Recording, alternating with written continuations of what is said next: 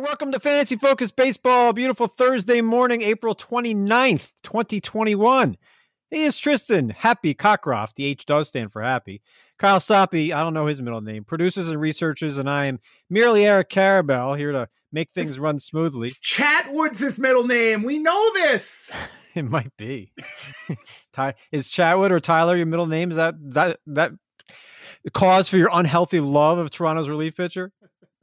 It's not. But the irony here is that my middle name, my middle name does start with an H, so I guess Eric's the odd man out here.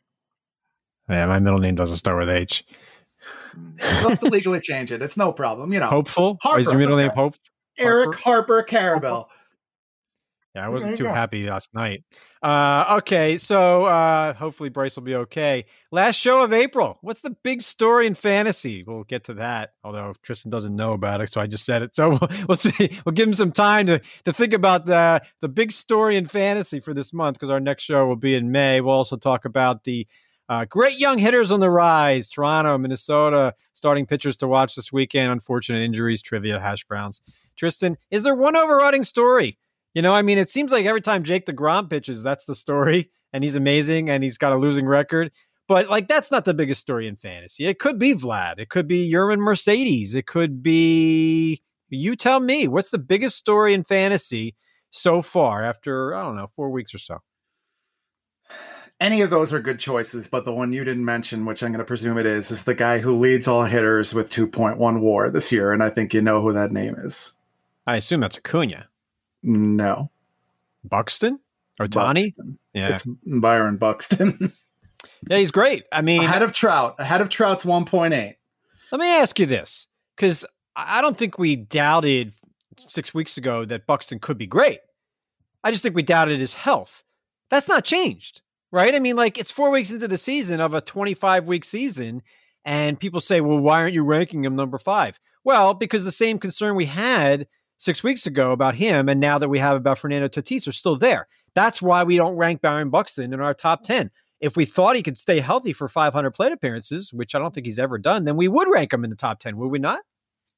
Yes, at this level of performance with the promise of health, or at least a history that justifies 150 plus games, he probably, with this skill set, makes it a challenge for, let's say, the 15 teamers first round, top 15 overall the problem is that the history is terrifying, and the other is I I, I kind of wanted him to come up today because we are as a fantasy community celebrating what he's done over 23 Twins games.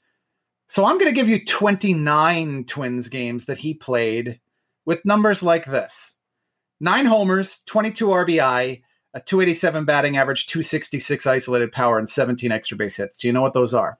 What was that? Two September's ago. That was 2016 September. Yeah, more for Byron two. Buxton, and in between then, he's played 294 of 546 Twins games. That's 54 percent. So, it, in but the general point here is nothing has changed, right? I mean, more power than we thought. I think that's safe to say. That's nothing, changed. That has changed. That has changed. But like and that terms, changed last year in terms of durability concerns that we had for Buxton and we have for Tatis, I got a tweet yesterday. What is wrong with you? How can you rank Tatis not in the top 10? And the reason is because I'm still concerned he's not going to play 150 games. And you are too. Mm-hmm. So that's why we don't rank him number three overall, the way his statistics might, might say we should.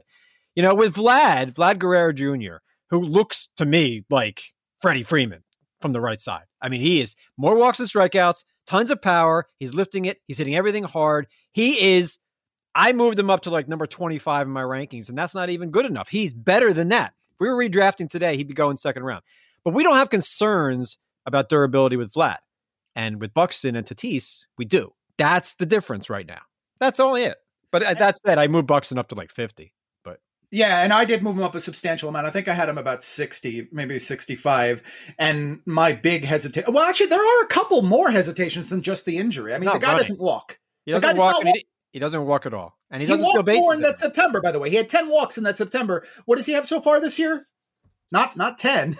um, he, he, yeah, you're right. He's not stealing bases. The other thing too, Buxton. The reason I celebrate him is besides the defense, which feels playing time when he's healthy, is his speed metrics are through the roof, but they are starting to come down from league leading. He actually is below 30 feet per second statcast sprint speed. That's the first time in his career he's done that. And it's not any sort of catastrophe. 20, what is it, 29 6? 29 4 is still an excellent, excellent number, 98th percentile. But he's a little slower than he was two years ago. You know, he's not striking out. 20% K rate is fine. Everybody sure, does that. Sure. Yep. So like he has he, he's become a different player. If he just would stop running into walls or, or hurting his hamstring. I mean, like right now, we're under ranking him 50, 60, whatever we are. This could be a top 10 player. If we said name, you know, Vlad could be a top 10 player if it's 330 with 40 home runs and Buxton, Buxton slugging 938. I mean, that's just why are pitchers even throwing him strikes? I, I don't understand that. Like, we're spending a lot of time on this topic, but the big stories. One. It's an important one because, frankly, we can't win with a player like this. Because if he stays healthy for 160, which I mean, mo- most players aren't going to do that. If he stays healthy for 150, you're right. That's where he'll probably end up.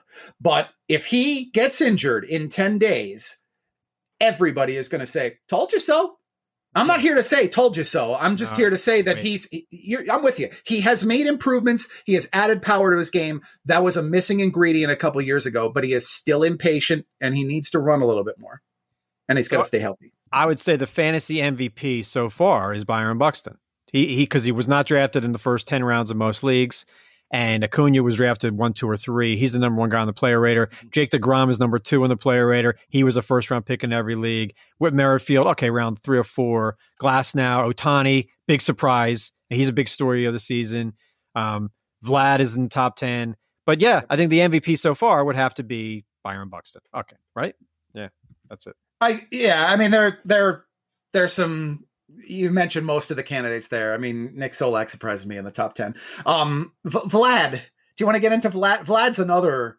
I am all legit, man. It's I, and I, I kind of said this back in in early March, but I didn't expect this. Like this is this is a monster. This is what we expected a year or two ago, right? This is a fan. This is a top ten player. Tell me it's not he needs to extend what has been effectively 25 Blue Jays. I don't know the exact numbers, probably 23, 24 Blue Jays games over a full 162. But he is doing what I would liken to Christian Yelich's improvements when he went to Milwaukee. And that is most notably, he's keeping the hard contact and he's not hitting grounders. Grounder rate is now 45, uh, 44% and it was over 50 each of the first two seasons. That was a huge ingredient to him being an MVP candidate. I wrote that in one of the columns in the preseason so far so good. Uh, look, he he lost a lot of weight. He looks a lot better. He looks better in the field. I it's just I all right. I mean, I don't want to guess on over unders here, but I mean, like, we don't expect Buxton to play 140. We, we expect Vlad to. Is Vlad, is Vlad going to end up with Freddie Freeman numbers? I think he can. I like that comp. And I feel similarly about the two of them in terms of the playing time and durability, that there's a hint of worry with each of them, but nothing that I'm going to make any sort of rash adjustments to rankings. I kind of like that. Hits for average, hits for power, probably is not going to lead the league in either category, but has the ability to if everything clicks. And so far it's clicked. All right, let's get to some other names here. Um, I always like to look at the most added drop list and see if there's anything interesting there that the fantasy managers are doing. Adolis Garcia, who you wrote about earlier this week, Carson Kelly, you also wrote about him. I don't think you've written about Alex Wood, but he looked really good yesterday. Jesus Aguilar, that's the power he had in Milwaukee that one season. Jesse Winker, our old fantasy football friend from Buffalo, um, he's hitting a lot, uh, hitting for a lot of power, and he's hitting against lefties. Like he he is a great hitter now leadoff hitter. Like he could be a 30, 100 guy if you just batted him third instead of, you know, wherever they bat Votto. Like Jesse Winkers is legit. I, I would add, I mean, Winker's up to 93% rostered, but Cristian Javier, how do you explain that?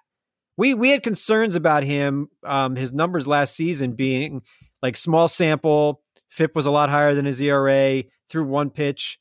He's not giving up anything. And we weren't even sure he was going to be in the rotation. Houston kept saying he might be in the bullpen because they had all these options. Mm-hmm. Cristian Javier has been fantastic so far. Uh, he needs to be added. Yeah, he, he certainly has, and the fact that they did that, do that whole demotion because of the off days, was another signal of people that they didn't have a full commitment to him. I think it was more just an innings management thing. Um, I, I actually was less worried about his metrics, and I was concerned about the almost the entirety of the Astros rotation entering the year. More so about Framber Valdez before the injury than I was about Javier. Javier had that breakthrough year. I think it was 2019. I could be mistaken for 2018 in uh, Class A ball. And a lot of the adjustments he made then carried over over the next two years as he progressed to each successive level. I liked what I saw last year. I just didn't think he'd give you the volume or that high level performance again over a full 162. And maybe he still won't, but I'm with you. He's got to be rostered everywhere. Let me ask you on the other side here, okay? And this is not as fun, much fun. Some pitchers that are just getting torched here, okay? Kenta Maeda, um, my labor team has Patrick Corbin, Zach Davies, and Kyle Hendricks. I'm basically punting ERA and whip, and I'm in third place somehow um, because of good offense. What do you do? What do you do with players like Maeda? Now you say just you could say just drop Zach Davies, but nobody's dropping Kyle Hendricks. Nobody's dropping Maeda. Mm-hmm. And Corbin, they are, but maybe they shouldn't. Um, when you have established starting pitchers that are pitching this poorly, I think, especially if you have more than one of them, you have to wait because that's the best way to, to save your ERA is to, these guys to turn it around. And if you dump one or two and there's three or four getting pounded, it's not not going to help. What do you do? So I typically, if they were draft worthy candidates, like all the names you mentioned, except possibly Davies, and that's in a mixed league, I tend to bench them and put them in that heavy matchups homework class. And there's a group that you're going to lock in, you don't have to do the work on, but this is the group that you then need to analyze each matchup, what their performances are, and what the pitch selection that they're offering is. Corbin's, we've discussed what's wrong with him. He doesn't seem to have command from start to start at waivers a lot. So I'm going to pick teams that strike out a lot, deal poorly with breaking pitches and i'm just going to try to avoid like in your case i understand it in labor you can't bench these guys it's a it's it's a big conundrum. And if you let them go, somebody else is going to pick them up. But in our game, you have the ability to shove them off to your bench, you know, see if they work it out. If their velocity drops, if the spin rate on sliders, curveballs, etc., goes down, if uh, if the break on those pitches declines, if you see something tangible, then you can freely let them go. I'm not seeing anything extreme yet for these guys, other than Corbin. I am a little concerned about Davies just because he doesn't miss bats. I mean, you have to be too. I, of course, my aid is BABIP right now is 388. Um, it's not like he's walking people. I think when I last looked, his velocity was the same. He was just getting a little bit unlucky. And if you've got Kenta Maeda, you can't drop him. I, you, you shouldn't drop him. He's on the most drop list, of course, because everybody's impatient. But be careful. People. The streaming I, I, thing. That's that's people going heavy on the streaming strategy. All right. Um, let's move it along. Some injuries here to discuss. So Toronto says when Hyunjin Ryu leaves with a right glute strain that he will make his next start. And then the next day they announce he's on the injured list. Yeah, like everything these teams say, you can't trust it. But it sounds like he might only miss might be like Lance Lynn. Misses like one start, two start, not a big deal here. Ryu is really good. I mean, he's as good as he was in his Dodger days. Every all his numbers match up. So try to keep him around. Um, Jazz Chisholm. I wrote about him a little today in the rookie report keep him around. I think he's going to end up, he could hit like 220 the rest of the year because that K rate is 30%. But that's like a 20 homer, 25 steal guy, legitimately. Jazz Chisholm is really good. He's not going to ha- have a high on base, but if Miami would just lead him off, let him hit his power and run with a 320 on base, that's a that's a really good player. Yeah, I would keep him around. It sounds like that might only be 10 days. Yeah, I mean, I mean, in, in each of these cases, the injury I mean, you know, obviously the absence bugs me from a even after the return perspective. I mean, it does a little with Ryu just because injury history. That's it. He's been great. I agree with you. Chisholm, I really hate to see a player get injured at a time that he's performing so well when the nature of his game is risk reward. Because the last thing we need is now he gets activated and he's in a slump, then everybody's going to start questioning his raw ability. So I, I, really hope that people are patient, that if he does miss 10 days, that they keep him around. I've picked up a couple shares. I'm happy with them. I'm with you. You can't cut him, but I won't be surprised if he slumps initially when he comes back. Half my labor offense is on the injured list: Yadier Molina, Chisholm, Brett Anderson, Brian, not Brett, Brian Anderson, Starlin Marte. I can't add guy. Like I, I got outbid for like Darin Ruf and Nick Maton, so I'm not even going to do anything. Like you, you, to add guys, you know, for like a week or so and spend money, it just seems like a waste to me, especially if they're not going to play. Like no zero dollar bids there, people. No zero. That's, like you yeah. can't get Brad Miller. Like people on ESPN leagues, Tristan, have full benches because of all these injured players. Yeah. And they don't know what to do, which is why I think they're dropping Maeda and Kyle yep. Hendricks because uh-huh. they, they don't have the room. And we've also told them you need the roster, Jarred Kelenic, Wander Franco, and you know other guys and, and, rookies like that, Mackenzie Gore, in case they get. And my theory is they get called up in mid to late May after they've had a couple of weeks of AAA games, and then the guy I wrote about today, Shane McClanahan, which we'll get to in a minute. Yeah. Um, it's just they don't have deep enough benches to handle, and then Yordan Alvarez goes on the injured list, for, which might be for a day. And, That's yeah. an odd one. That's the second time now he's fallen on what what I presume is the COVID protocols injured list. Right. And he might, that might be for one day. That's not 10 days. It might right. be three weeks. It might be three hours. Right. So, like, don't get, there's a, there's two different injured lists, people. So, like, when one guy goes on for that, or an undisclosed reason. Like you know, Jazz Chisholm is out a week and a half. Yeah, if they have a designation for the injury, it is not the COVID injured list, and that is a ten day minimum. If there is no designation, then there is question about it, and there is not a minimum for that. That's why we got the one days of guys like Greg Holland, for example. Garrett Cooper was one from the vaccine. Hey, it's a combo meal. Do, do, do, combo, combo. It's a combo meal. Home run plus steal. And really, one of these days, Kyle, you got to video him dancing around and pointing his fingers, and then just tweet it out. Like that's just crazy what he's doing there.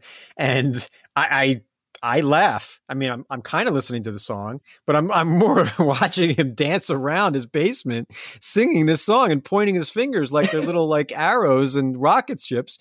Uh, moving on here, the actual combo meals, which is not not as exciting as the song. Corey Seager, uh, his first combo meal since September 2015.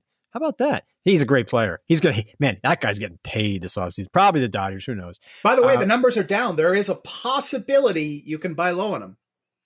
I would do it. He's not a base down to true value. Down he's to a, true value. right. He's a four category player. He doesn't steal any bases, but um, still, I mean, safe for batting average and power. And the Dodgers Wednesday, Tyler O'Neill did it uh, against Philadelphia. Underrated. And he is underrated. He's got Very power, underrated. that's for sure. Oh, um, he's he's by the way one of the sneaky fast guys in baseball. If you want to look for my new Av- Avisail Garcia, it's Tyler O'Neill. He's near that magical 30 feet per second sprint uh, Statcast sprint speed score. And uh, Buxton is the first to two combo meals this season. He has only two stolen bases, so basically when he steals a base, he also hits a home run. You can count on it. There you go. Um, moving, moving along, let's talk about the relief pitchers. Here is Tristan singing the closer carousel. It's the closer carousel. Well, we saw a weekend save from Josh Staumont of the Royals, and then we saw a couple more since our last show. So he's clearly the closer uh, until he's not, but he's so much better than Greg Holland and Wade Davis. I mean, you would think you know, I guess they could turn back to those old guys from the, you know, their World Series team or Scott Barlow. But to me, Josh Staumont looks like, you know, a top 20 closer right now for fantasy. I am so happy to hear you say that. Now I want to reach through and give you a big hug that you said that Josh Staumont is better than Greg Holland oh, well, after how many Oh, we've had debates over the years about Greg Holland's no, ability. I have never said that Greg Holland is good. I've only said that the manager thinks he's good and wants, wants to You've been, get There's been times, and I've been with you. There's been times where Greg Holland is at his moments. It looks like a very distinct shift to Staumont. The only issue I have here with it is Staumont still has shaky control and he is yeah, fly ball oriented. So there will be some ugly outings if it's his gig the rest of the way. And it probably won't be. because so many teams are changing. Minnesota had no choice here. Uh, Colomé, and then in his next outing after Colomé was removed from the closer role, he walked and hit everybody. Taylor Rogers has to be Minnesota's closer, or Hansel Robles, but I, I think it's Taylor Rogers right now. Rogers I, has been great, and, and you know what? I would tell people, you know, you could probably drop Colomé. I usually don't say that, but like with benches and injuries and all they are, I mean, like Colomé's not getting that job back soon, is he? Yeah, the issue in a mixed league is that he doesn't give you the requisite Ks in order to keep around. There's no supporting numbers when he is not getting the save chances. He provides you no value. I was going to write in my three to add and drop column yesterday to add Rogers and to drop Colomé, and I felt like first of all I had enough to say about the ads that it wasn't worth putting a drop part in about Colomé, and I couldn't make the case for Rogers because he was rostered in too many leagues. But to me you right now need to be all in. Rogers has the ability, if he has that job, to be a top ten guy. I just don't you think? I, I feel yes, but I I feel compelled to point out a couple numbers here, which are uh, mm-hmm. unbelievable. Yeah, I've never seen a twenty nine percent left on base percentage for call. That's Colomé right now, and last year was eighty six point four, which was way high in the other direction. It should be like seventy five, and then his ERA is eight thirty one, his FIP is six fifty four, his BABIP is three seventy. Velocity is the same as always. Mm-hmm. Um, still getting ground balls. Yep. I mean, like he's strikeout rate's fine. He's just yesterday he walked people, but like he he's been unlucky bad. The kind of the way Tyler Rogers Taylor Rogers was unlucky bad last year. It's kind of weird with Minnesota. Right. I'm just saying Colomé's not that bad. Okay. Yeah, no, I fully agree. Look, I don't think this is the end of Colome's 2021 fantasy value. That's the thing. So we're in the conundrum now where this could be well, Rogers getting a month's time as closer and he's elite. But then Colome is good enough that this is a debate again by June. I mean, and, and what do you do in that situation? I, I think Minnesota uses them both. Um, Toronto's using Rafael Dolis. He's a bit of a walker. Basically, it's three true outcomes. um, I, I, mean, you could keep Merryweather, Julian Merryweather rostered, but like Dolis could keep this job, or Romano could, like it could be any of those three at any time, or Tyler Chow. I mean, it really could be any of these guys in Toronto's bullpen. Uh, Dolis has one three walk game, and it changes everything. Still on the under three and a half, I'm telling you. For Chatwood, that is. But I'm with you. Yeah, the Blue Jays have three guys who are capable of handling that job. I, I mean, in terms of raw skill, when we saw Merryweather healthy, I'd put him a hair ahead of Romano and a hair him a hair ahead of. So they're all very good, though. I fall asleep before Seattle's game with Houston ends on Wednesday night, and I wake up and I see the Houston won seven five, and they got four in the eighth inning. I'm thinking, oh no, I've got Kendall Graveman everywhere. It wasn't Graveman, it was Montero maybe that is the switch now. And we start start seeing some grave saves because Montero that was a lighting. I didn't see it, but I'm looking at the box score and I, you can tell that's an a, ugly box score for us yeah. to look at the morning after. Yep. Um, Richard, I mean, we keep talking about Richard Rodriguez, but like, I don't think we're aware just how people are aware just how do- dominant he has been. Yeah. One hit, one walk in 10 and a third innings. My goodness. Yeah. Where did this come from? I mean, he was never a guy we thought would help us in ERA or whip. Really? Now. Well, oh, it wasn't two years ago. And that he, he, he got 14 home runs two seasons ago. And I was like, oh, I don't want this guy. And then last season, it was a small sample. It's a big strikeout rate. He gave up a couple homers. I thought, okay, is Richard Rodriguez somebody that you would like? I view Hector Neris as a 3.50 ERA. You don't want to watch Hector Neris pitch. He's going to end up the season with his saves and the 350 ERA. I kind of viewed Richard Rodriguez on the other side of Pennsylvania the same way. Now I don't.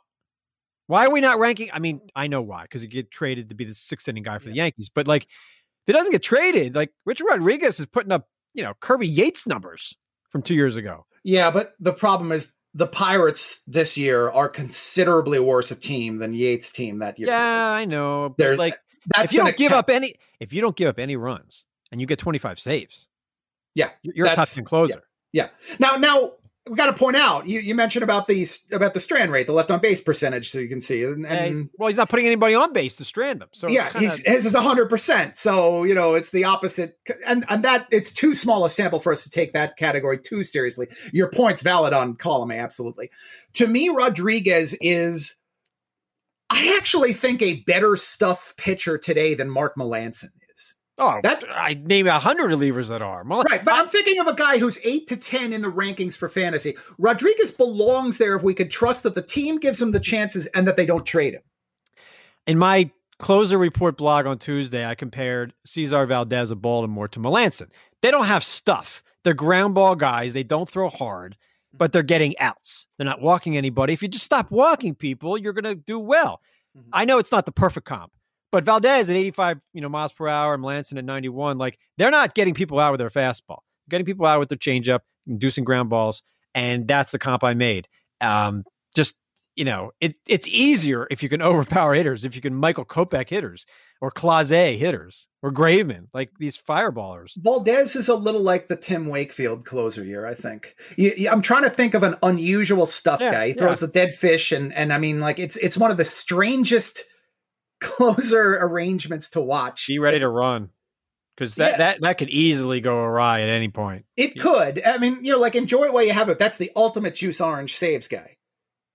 Let's look at the schedule now and talk about uh, some pitchers. And I mentioned Shane McClanahan, who by, by the time you're listening to us, he's already debuted. He debuted in the playoffs last season, the first pitcher in history to have his major league debut not happen in the regular season. I think the hitters were um, Kirilloff of Minnesota, and then uh, uh, uh, years ago Mondesi, right in the World Series for the Royals. Adalberto um, Mondesi did as a pinch hitter in the World Series the, right. against the Mets, and then last year's was it Chas Kirilloff. McCormick?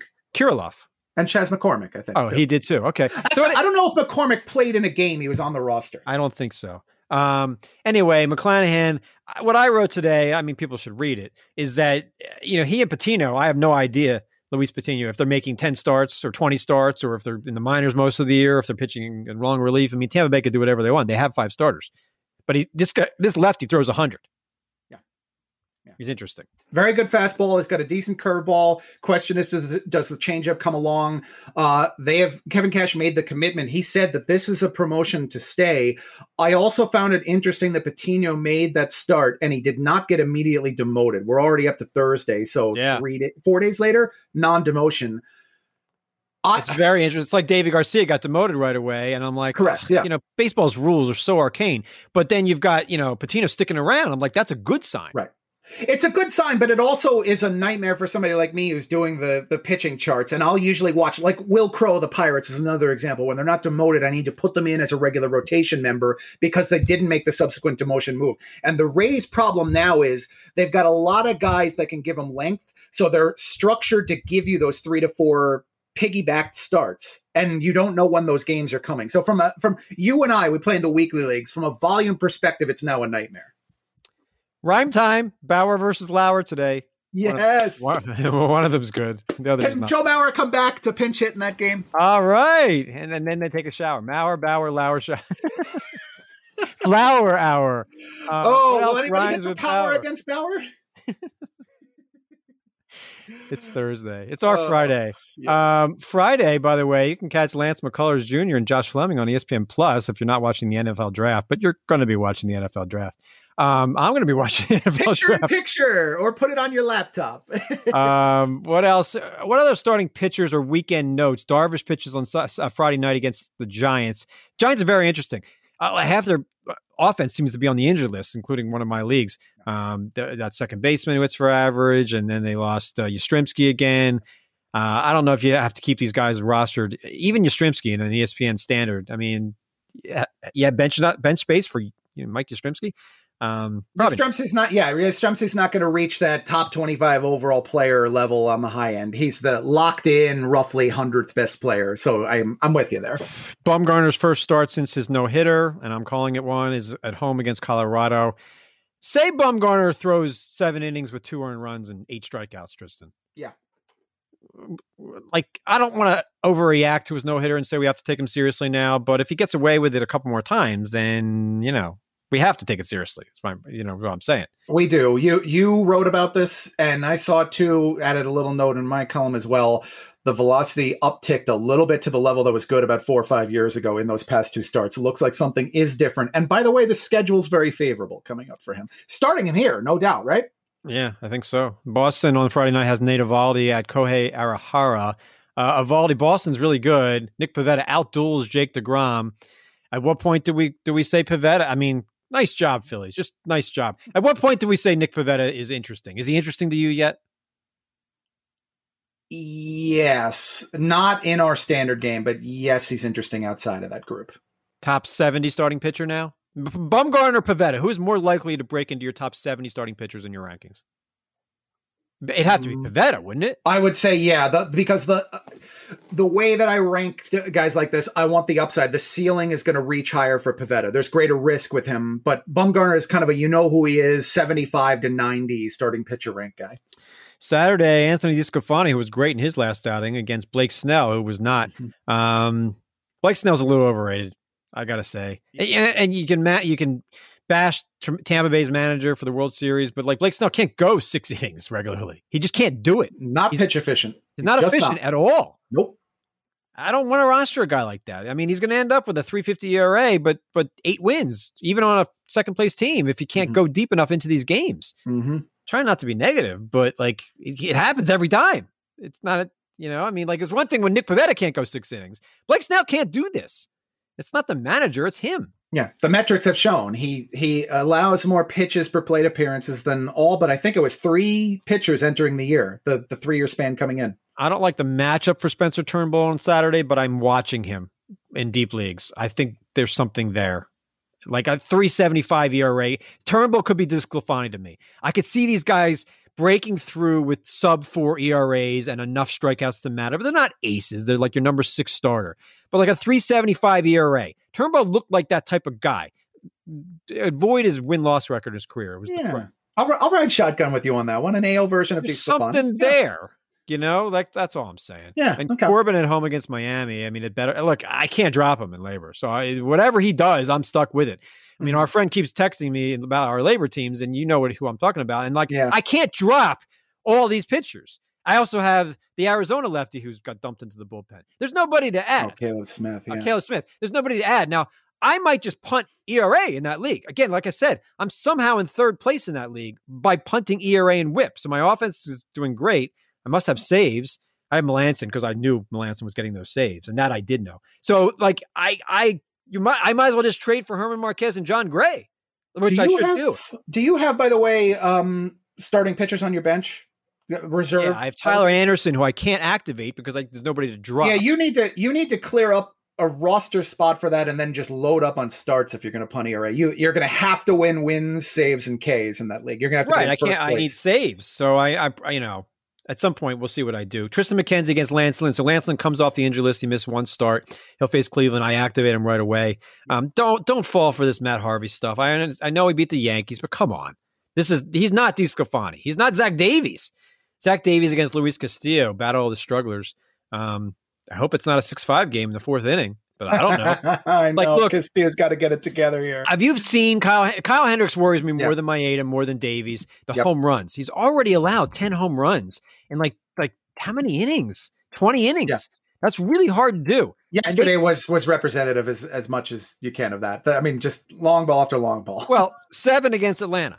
Yeah, seven to the ten. Have been and Atlanta. Atlanta's a good offense, except for that doubleheader against Bumgarner. But like, it's just amazing to me that Kyle Hendricks' career high in, in home runs allowed is 22 in 199 innings, and he's already allowed 10 in mm-hmm. 22 mm-hmm. and two thirds. And I watched that outing yesterday, and I don't I don't know what it was it, obviously it's a little bit of command. He and Davies are not putting the ball where they want it to, to go. Atlanta is a low ball hitting team for power, and these guys are trying to put it low. And, and Hendricks can't get away with that against them, but he pr- probably can against every other team. I have a suspicion on this one. It goes back to the whole Matt Cain discussion back in the past. If a pitcher doesn't have elite, elite swing and miss stuff, they have to be pitch perfect with their command in, in these outings. And Hendricks' routine was already thrown off. This is a little like the Jack Flaherty problem a year ago where once you throw the guy off his schedule at the beginning of the year, it's almost like they're beginning in a subtle way to ramp themselves back up. And that's what Hendricks looks like to me. I've seen the past two starts. He looks like he just doesn't have it. Nothing is clicking. And I think it's going to come in time, but it might take another three, four starts. Something like I, mean, I don't know. Do you buy? Do you buy in? Is there any way in which you buy in on Kyle Hendricks? Do you buy in at like the level of a top top fifty five starting pitcher? Of course I do, because he's had a long history of being a top 30 starting pitcher who we all ranked like in the 2025 range. He mm-hmm. always gets away with it. And right now, in four or five starts, he hasn't. Of course I buy low on that. Of course I do. And now you ask me in a month. Do you give up maybe, Wheeler for him? Zach? Yes. No. Do you give up Dustin May for him? No. I'm I'm still regarding Kyle Hendricks as a top 35 starting pitcher. If I've dropped him, I haven't dropped him that much. I haven't done my rankings since last yeah. night. It's but not like, the first time that this has happened to Hendricks. Maybe not to this extent and not to this length. But like, if you if you ask me, okay, so I'm looking at the player rater now for starting pitchers, and I'm mm-hmm. trying to find starters who I would trade. Now, like, would I rather have Trevor Rogers? Yes. Would I rather have Aaron Civale? Yes. Rodon versus Kyle Hendricks? I'll take Kyle Hendricks there. You may not. No um, way. I would actually go back to Civale before and give him up to get Hendricks. I'm not a big Civale guy though. Oh, um, well, I, I, kind of view. I would rather have Hendricks. Did I say Hendricks or Civale there? I think I said. You said you said you wanted Civale over. No, no, I don't. I don't rank Civale over Hendricks. I rank them maybe similarly now. I mean, not a big strikeout guy. I would take. Okay, so you. I would take Hendricks over Rodon. I would still do that. I would take hmm, Hendricks over Cristian Javier. Yes. Hendricks over Danny Duffy. Yes. Yep. Over John Means. Yes. Over Matthew Boyd. Yes. Yep. Eduardo Rodriguez. Maybe not because I like what I've seen. That's a close one. It's a close one. I, uh, the Rodon one is interesting. I, I might go, but I'm I'm trying to go a little all in on Rodon. You should like him more than me because you know, like you're seeing something that I'm not. Right. I'm, it's I'm a metrics driven thing. Now this is blown up in my face. I've had four or five guys I've been talking about the distinctly changed metrics, Alex Cobb, and they have not really panned out at all. So I could be this could blow up horribly in my face. Rodon versus Hendricks is a very interesting debate right now. Mets and Phillies will be blowing up your TV on Sunday night on ESPN. The NFL draft will be over, so you have no excuse not to watch David Peterson and Zach Eflin. Um, I'm not in on Peterson. Eflin, I'm in on. I've got him rostered in a bunch, bunch of places. Um, but he's going to end up with like a 350, 375 ERA. He's not an ace, but this, this should be a top 50 borderline starting pitcher with strikeout potential. Mm-hmm. Um, Cristian Javier pitches on Sunday at Tampa against Michael Wacha. You don't want Wacha. Um, and that, by the way, might not happen because Tampa Bay's rotation is effectively TBD beyond seven. Have seven starting pitchers on their active roster. Yeah, right Yarbrough, Ryan Yarbrough's pushed back to tomorrow, and after that, who knows?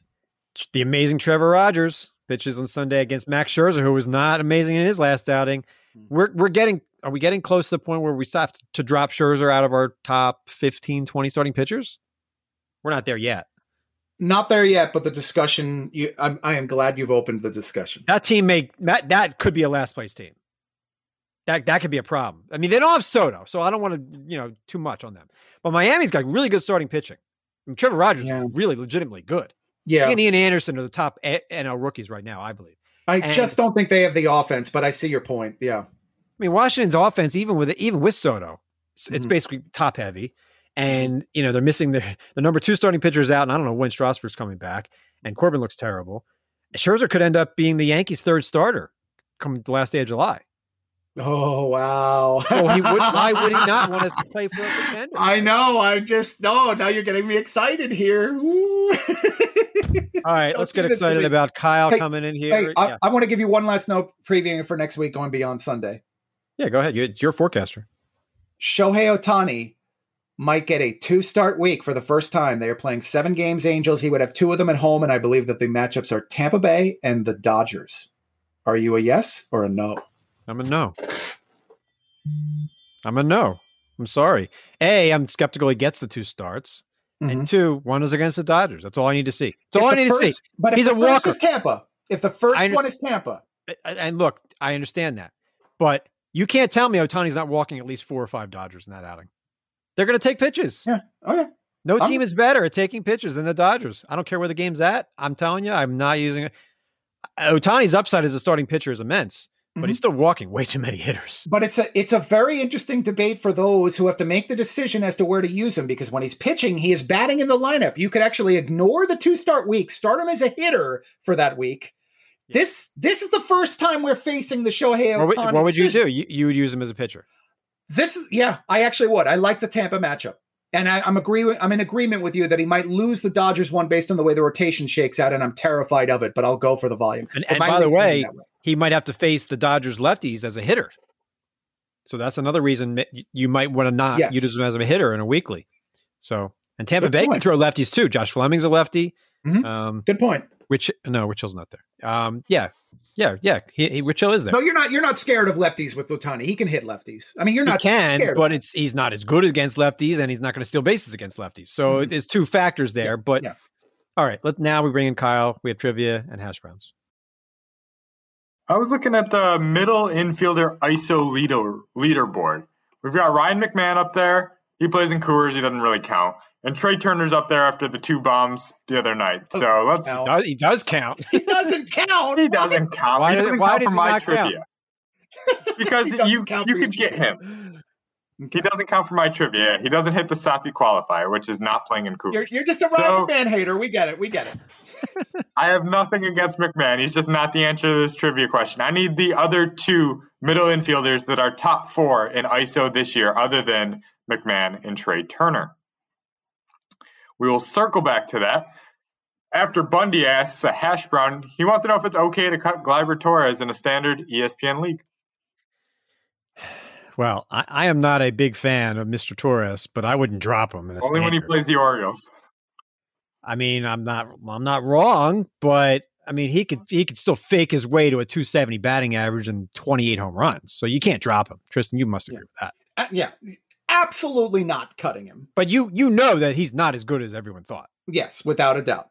I, I do think that there is a team wide lineup oriented funk going on for the Yankees. They're inconsistent night to night.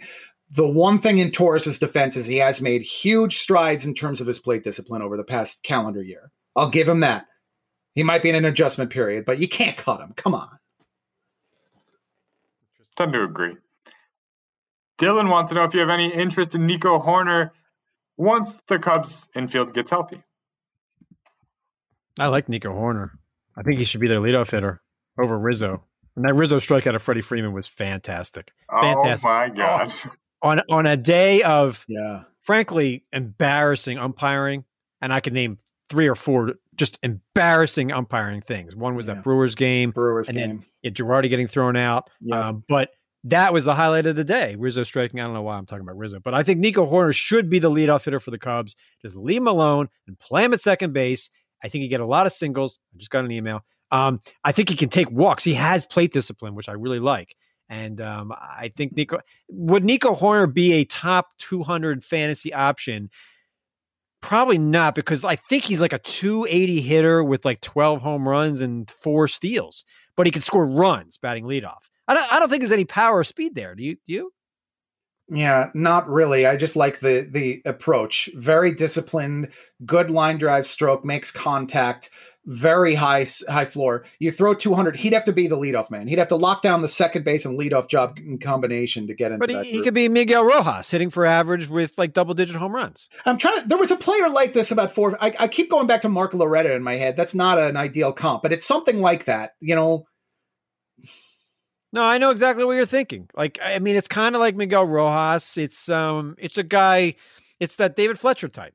yeah, Makes- yeah, makes kinda like that. contact, Mhm. but he's not going to give you any home runs or stolen bases. But if he hits 280, 280 290 with 75 runs, then he's then he's valuable. That's Nico Hoerner to me. Whenever I watch him play, I think of that not perfect David Fletcher comp, but something like that. Mm-hmm. Okay, next. I like that. Shane wants to know what's the deal with Dom Smith and if he should panic. Nicholas had similar feelings about Tommy Pham, so we'll lump them into one question. Pham, Fam, Dom Smith. Pham scares me. Dom does not scare me. I love Dom. Pham scares me. And the reason it's a little bit different is Dom ain't getting benched by the Mets. They they have to know better. Tommy Pham, there's so much talent on that San Diego offense. I mean, they could just move Cronenworth to the outfield if they wanted to. They're playing Profar out there. They're playing that uh, former A's guy out there. I was watching a little of that game last night. I mean, Pham takes his walks, but he's not hitting baseballs hard or in the air at all. And I think you can make like if you're going to drop Mike Yastrzemski because he's on the injury list, wouldn't you drop Pham? I mean, he's not playing every day. What is Yeah. there with Pham? That's he's not playing every day. I I'm going through the lineups to update the forecaster stuff for next week, and I'm finding it distressing that he has sat a lot for Jurickson Profar over the past week. That's unusual. It's almost as if he's being used as the weak side platoon only against lefties, and he's batting something like seventh, which is going to kill his playing time and his counting number opportunities. It- he, he's got a streaky history more than people realize, but yeah, I'm I'm worried too. That's not a 2020 guy. Whereas Dom Smith any day now is going to have a two homer game, one to the opposite field. Dom Smith is fine. Don't worry. I'll give you the geeky stat of the day. Why? Dominic Smith has the second largest differential in weighted on base average and expected weighted on base average in that direction. Second worst in the majors. He's been Who's- unlucky, Who's number one? Matt Carpenter. Oh, well, I don't want him.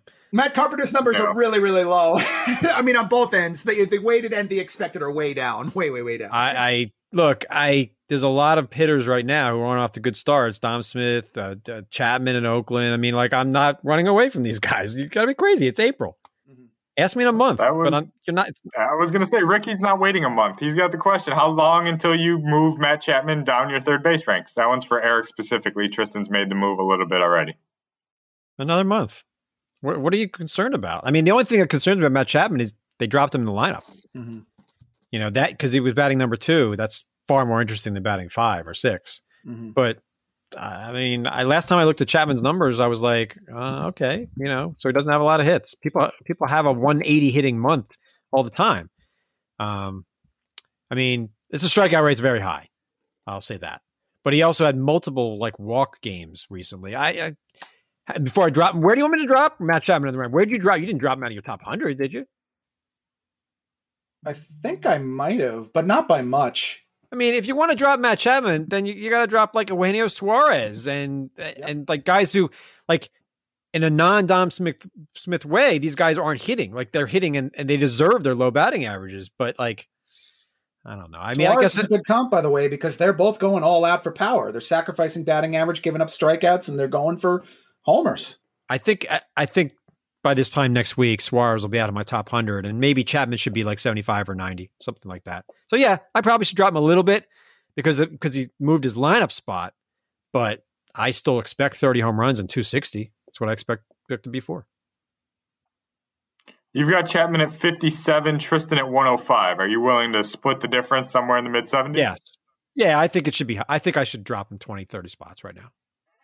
But like, you Yeah, shouldn't be fair. dropping, you shouldn't be Michael, cutting a him from your team. No, no, no. The defense, if nothing else, keeps the playing time there. Michael, 12 team roto. He wants to know if you're holding out hope on Dylan Moore or if you're going to dump him for a guy like Benintendi. Uh, I'm not dumping it for him because he's no better. Dylan Moore looks terrible. Well, I mean, you tell me I'm. I mean, I'm. No, you, you're right. There's- I hear- There I is hear you. nothing there on Andrew Benintendi. He just. He, if you think Kevin Beezer's not hitting baseballs hard, look at Benintendi. Okay, he's he's got four steals and six attempts, which is the only reason that that people want to add him to their teams. But there's there's no power there. There just isn't. And Andrew Benintendi's going to slug 400. If I'm not mistaken, by the way, I believe he sat the other day against a right-hander for Hanser Alberto. Hanser Alberto, if I could say that name right, tells you a lot. I, I think dropping Dylan Moore makes sense because I think we knew he was overrated. He's not a, a batting average guy. He can steal bases, but they, I mean, Ty France is not a, he's not going to win a Gold Glove at second base. But they should be playing Ty France at second base every day so they can promote Kelenic. They have plenty of outfielders. Evan White should play every day. See if he can hit. He wins a Gold Glove. You've got other guys in in Seattle that, that need to be playing. Dylan Moore does not need to be playing in Seattle. Ty France does. That's all. So I I would drop like if you want to drop for a second baseman, drop Dylan Moore. I mean, even Enrique Hernandez, Kolten Wong's still available in half of ESPN leagues. Hoerner, Nico Hoerner's out there. Jed Lowrie's going to hit 280 with 18 home runs, and he bats third for one of the best teams in the American League. He's available. Garrett That's Hampson will run. Byron Buxton class if I ever saw one. Jed Lowrie. Absolutely. Absolutely. I mean, I just think that Lowrie is a little bit different because like he basically, basically was unhealthy for the Mets, right?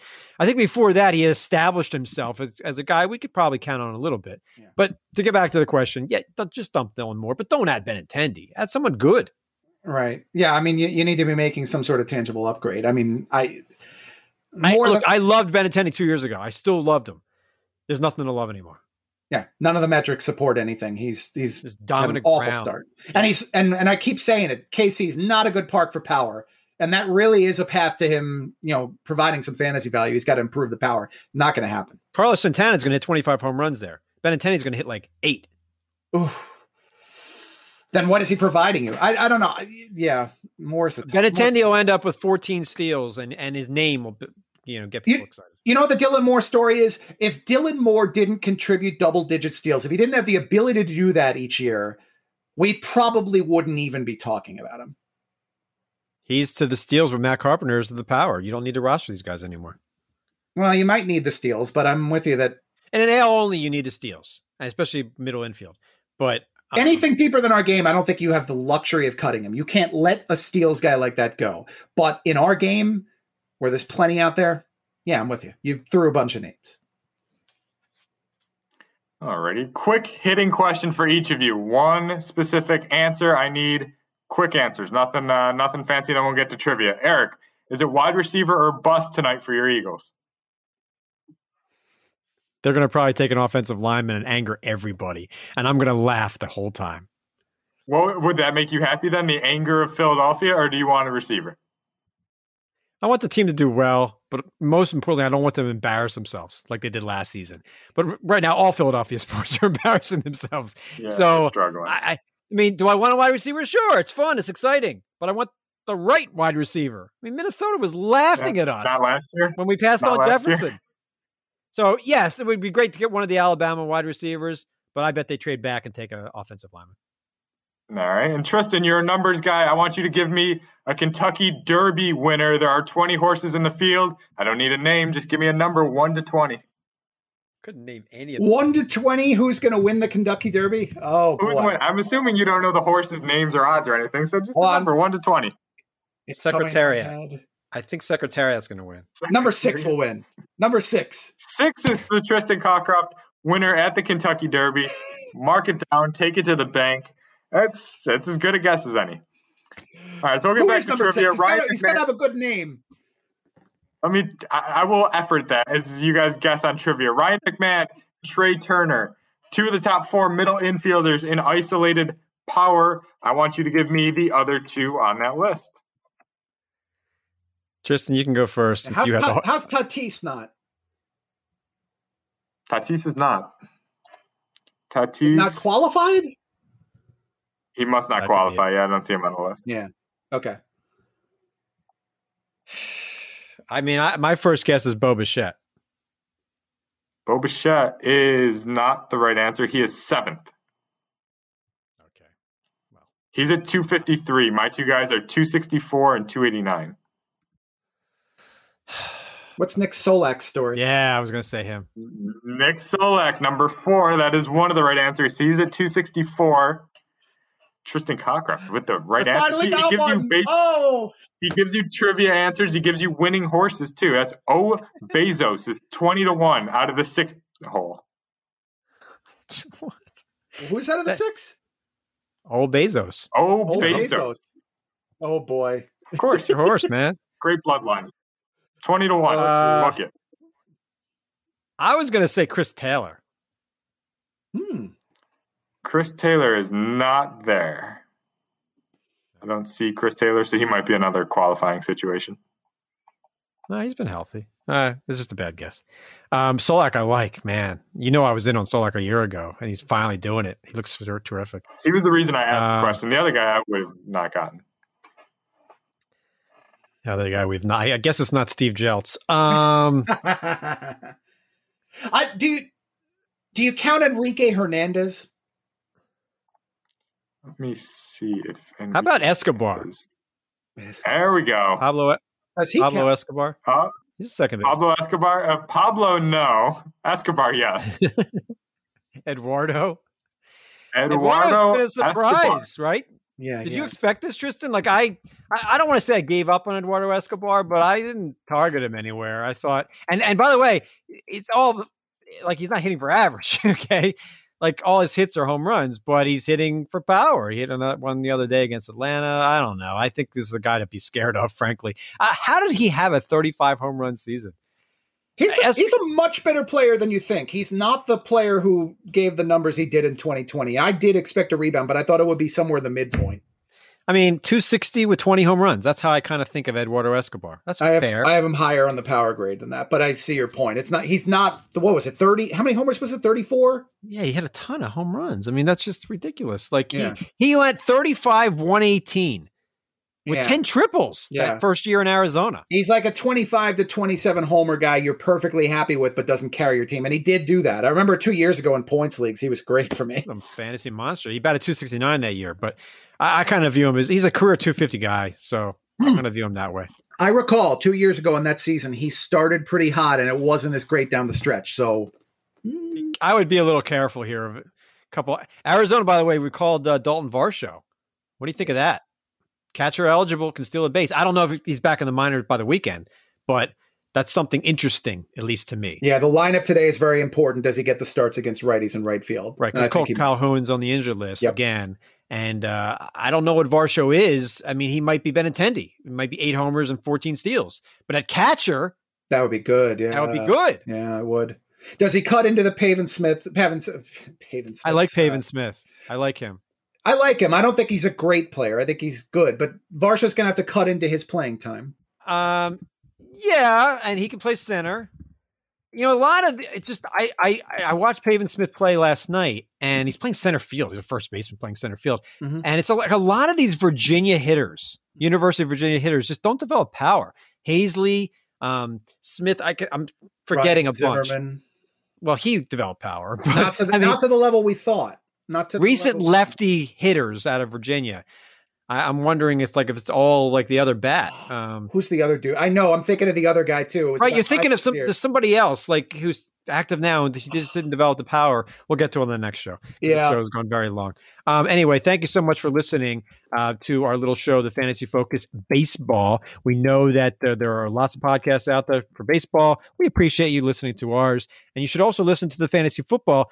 Uh, focus show, which we know you do because the numbers show it. And they apparently will have a show on Monday after the draft, maybe a couple of them next week. So listen to um, our much more important friends on the Fantasy Focus Football Show and also the Baseball Tonight podcast is a week is a daily show, uh, unlike us. So listen to that podcast. If you're going to listen to any three podcasts, listen to our show, the Football Show, and the Baseball Tonight Show. Right? Did I miss anything? Do you have, a, do you have another podcast we don't know about, Tristan? Do I? about, about putting your socks on or Simpsons quotes uh, things? Yeah, putting my putting my socks on. That would be a good one. Mm-hmm. All right, we're done for today. Thank you so much for listening. Enjoy the NFL draft.